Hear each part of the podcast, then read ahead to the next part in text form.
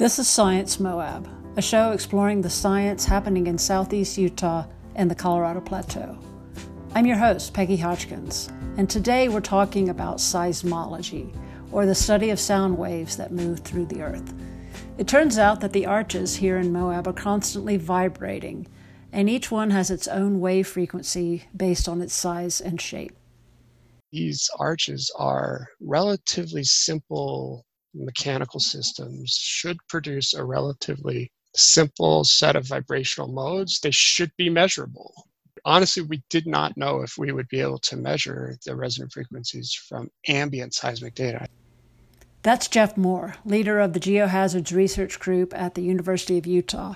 He and his colleague Paul Geimer got the idea to study how individual arches move and vibrate in response to wind, earthquakes, and humans. In the best case, an arch wants to self sculpt for stability. So an opening will grow and a lintel will sculpt to try to form the most stable form it can, shedding areas of the rock that are held in tension. Rock is very weak in tension. And focusing the weight in compression. And natural arches are striving to achieve these. But in our experience and our measurements, they rarely get the chance to do so because rock, and real rock masses have a lot of inherent structure, be it bedding or other cracks, that play a strong role in forcing the geometrical evolution of an arch.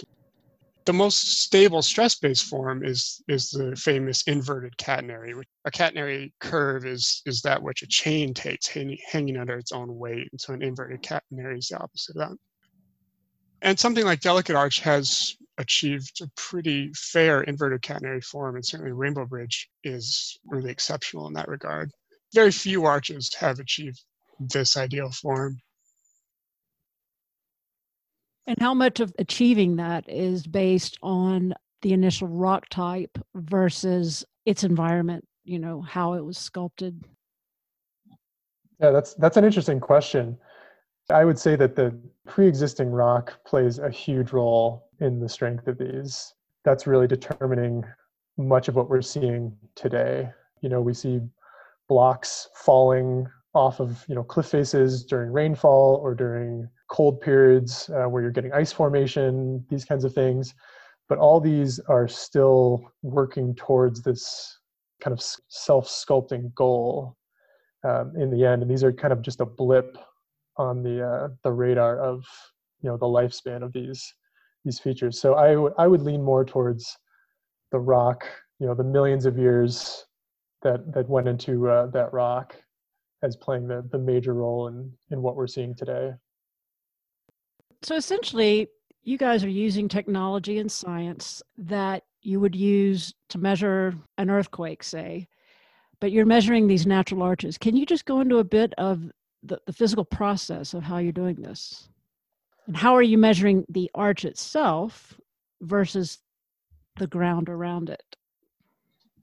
So the, the process is is relatively simple. We go out and just like the seismic networks do when they're installing a station to detect an earthquake we've got the same equipment with us and in our case instead of burying it in the ground like is usually done to uh, protect the instrument from the elements we are placing it right up on the rock surface. So we're just setting the instruments down. We're not anchoring them in any way.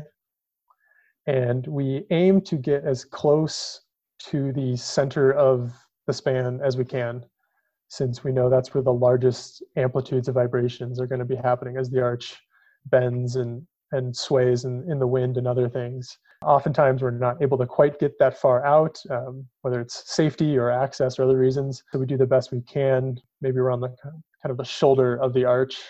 And as far as distinguishing between what we're measuring at that station and if the energy is coming from the arch or from somewhere else, as often as we can, we usually have two instruments with us. So one will go out on the arch somewhere, and the other will go on a similar rock type, uh, maybe a blank slab of rock, that's somewhere maybe 100 meters away or so. And so that's there to capture the background vibrations.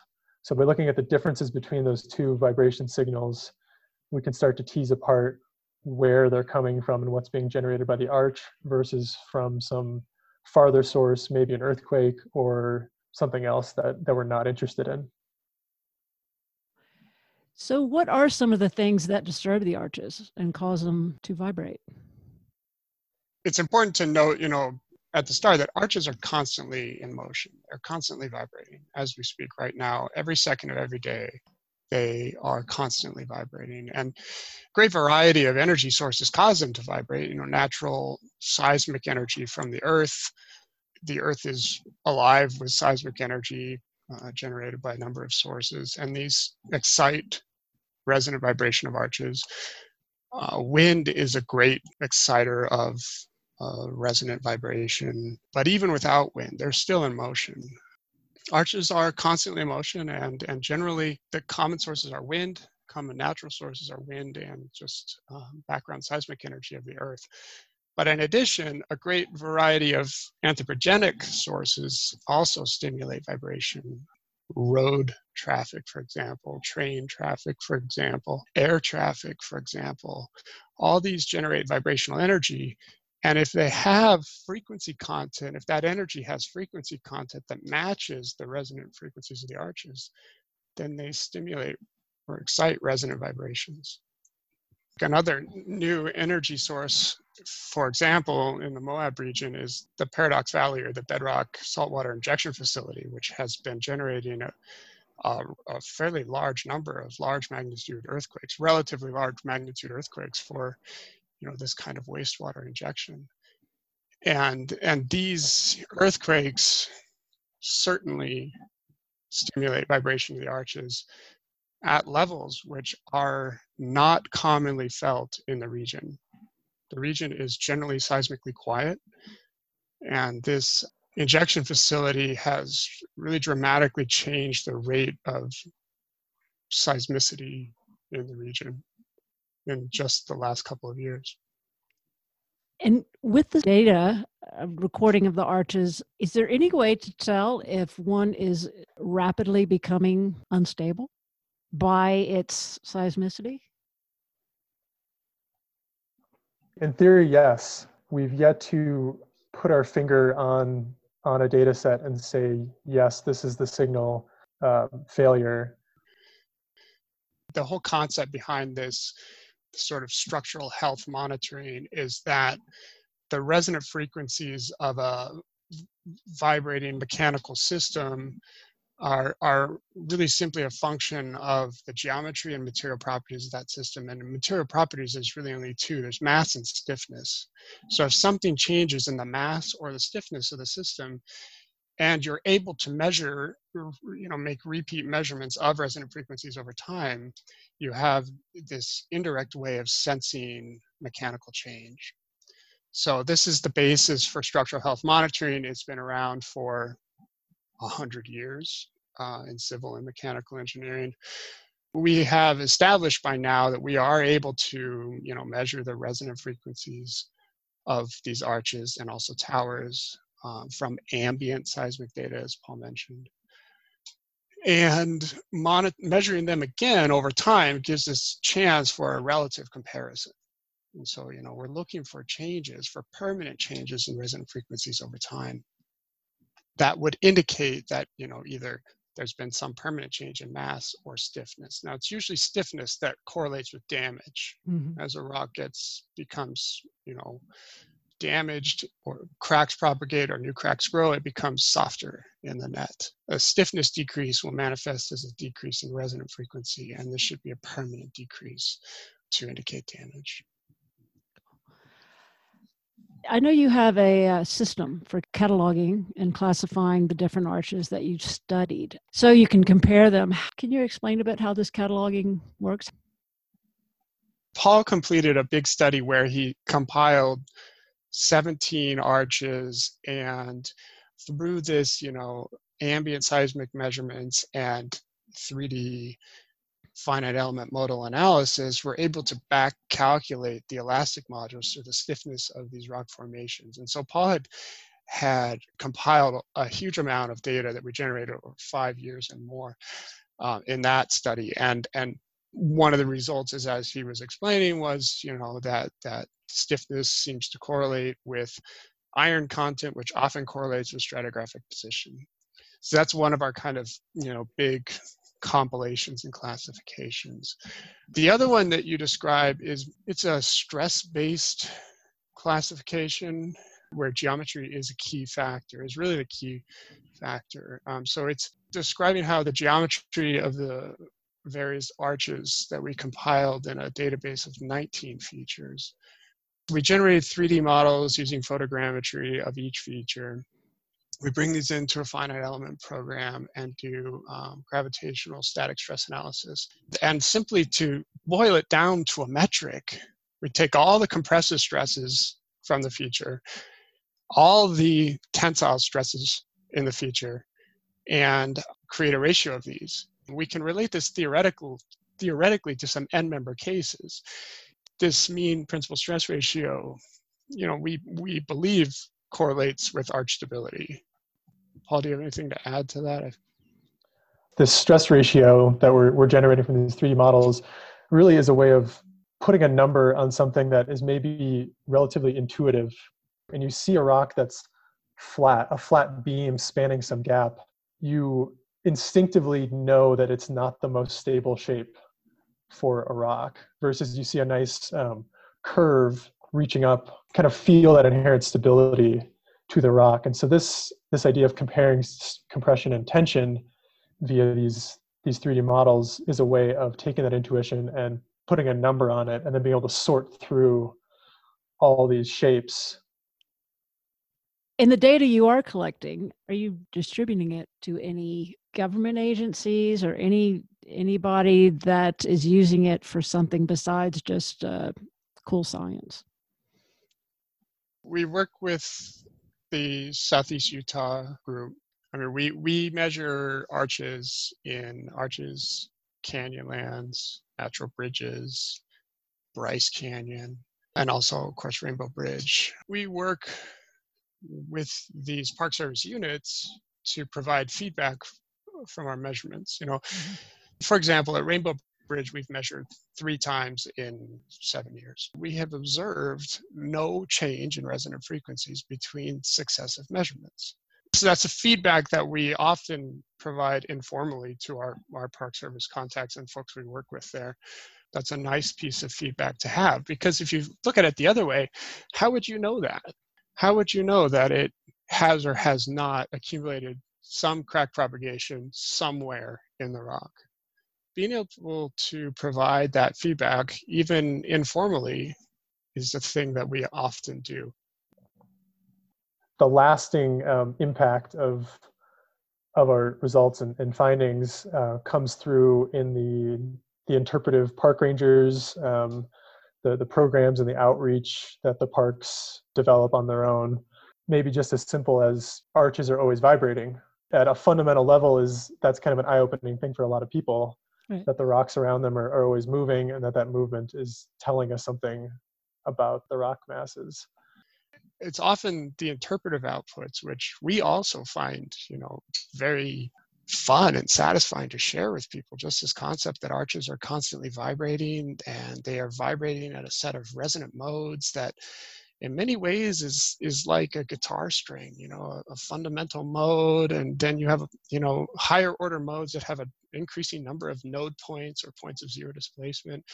And so if you just have this image of a, the different modes of vibration for a guitar string well arches are doing something quite similar to that. And you get torsional modes where they're twisting and all kinds of fun things. And so we make these visualizations from our computer models of, of this as well, which are of course highly, highly exaggerated, but show how the arch is actually moving day in, day out. And the other quite exciting thing that, that we do is we turn this vibration into sound. So we do this, we take our vibration measurements made on the arch and we simply speed them up. Doing so, the set of resonant frequencies that we measure, which are vibrational measurements, you know they they occur at frequencies between let's say 1 and 10 hertz generally. And this is this is below the range of human hearing. So by speeding them up we bring those frequencies into the range into the realm of human hearing and now you can experience those resonant frequencies as sound because the set of resonant frequencies and therefore like the, the vibration fingerprint is unique to every landform the sound print is also unique to every landform. It's fun to you know hear those compare those um, yeah and just give people a new way to experience these unique geologic features In the background is the ambient seismic vibration, or sound, of Double O Arch, a 20 meter span in the Entrada sandstone. The vibration is sped up 25 times to make it audible.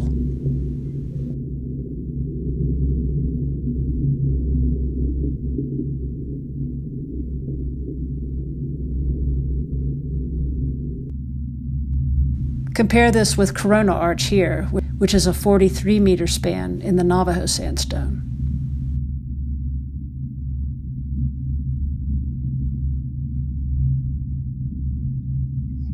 What is contributing to each arch having this unique waveform or sound?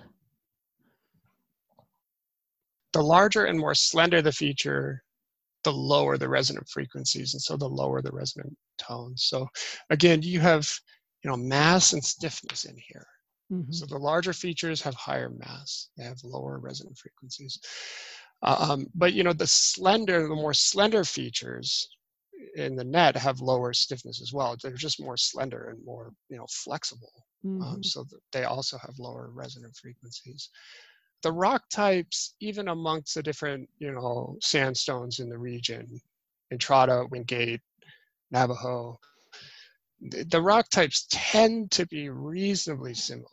It's not like we're comparing an arch in sandstone to an arch in granite or basalt. The rock types are are relatively similar. So, you know, geometry is is really playing the first order control on creating the vibrational fingerprint or the you know the the sound print uh, of each landform.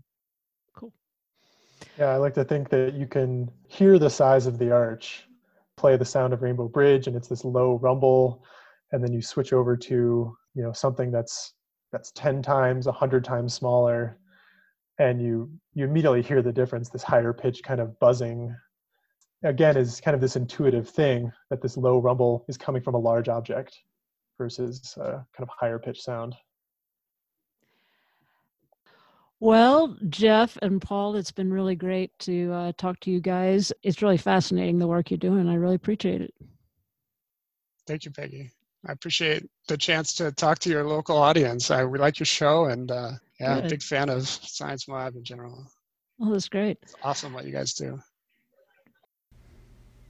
To learn more about the work of Jeff Moore and Paul Geimer and listen to more Science Moab episodes, visit sciencemoab.org or anywhere you get your podcasts. You can follow us on Instagram and Facebook at Science Moab. The show is produced by Christina Young, Peggy Hodgkins, and KZMU.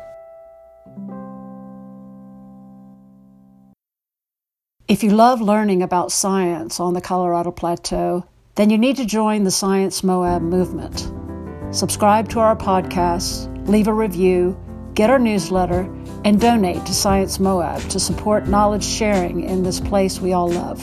Your contributions make Science Moab possible. Go to sciencemoab.org to learn more, and thank you, science lovers.